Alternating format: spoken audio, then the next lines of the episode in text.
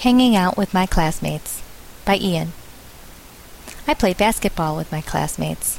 We were a team, and we played against another class. We were tied, and I felt tired. So I left the playing field. I watched my teammate play basketball. He was really great. My other classmates played very well, too. Then, one of our teammates made an awesome shot, and the game was over. We were the winners. My classmates and I were happy. We wanted to go home, so off we went. But someone left their lunchbox on the playing field. Someone else left their coat. We took the lunchbox and coat to our teacher and said, Bye. See you next time.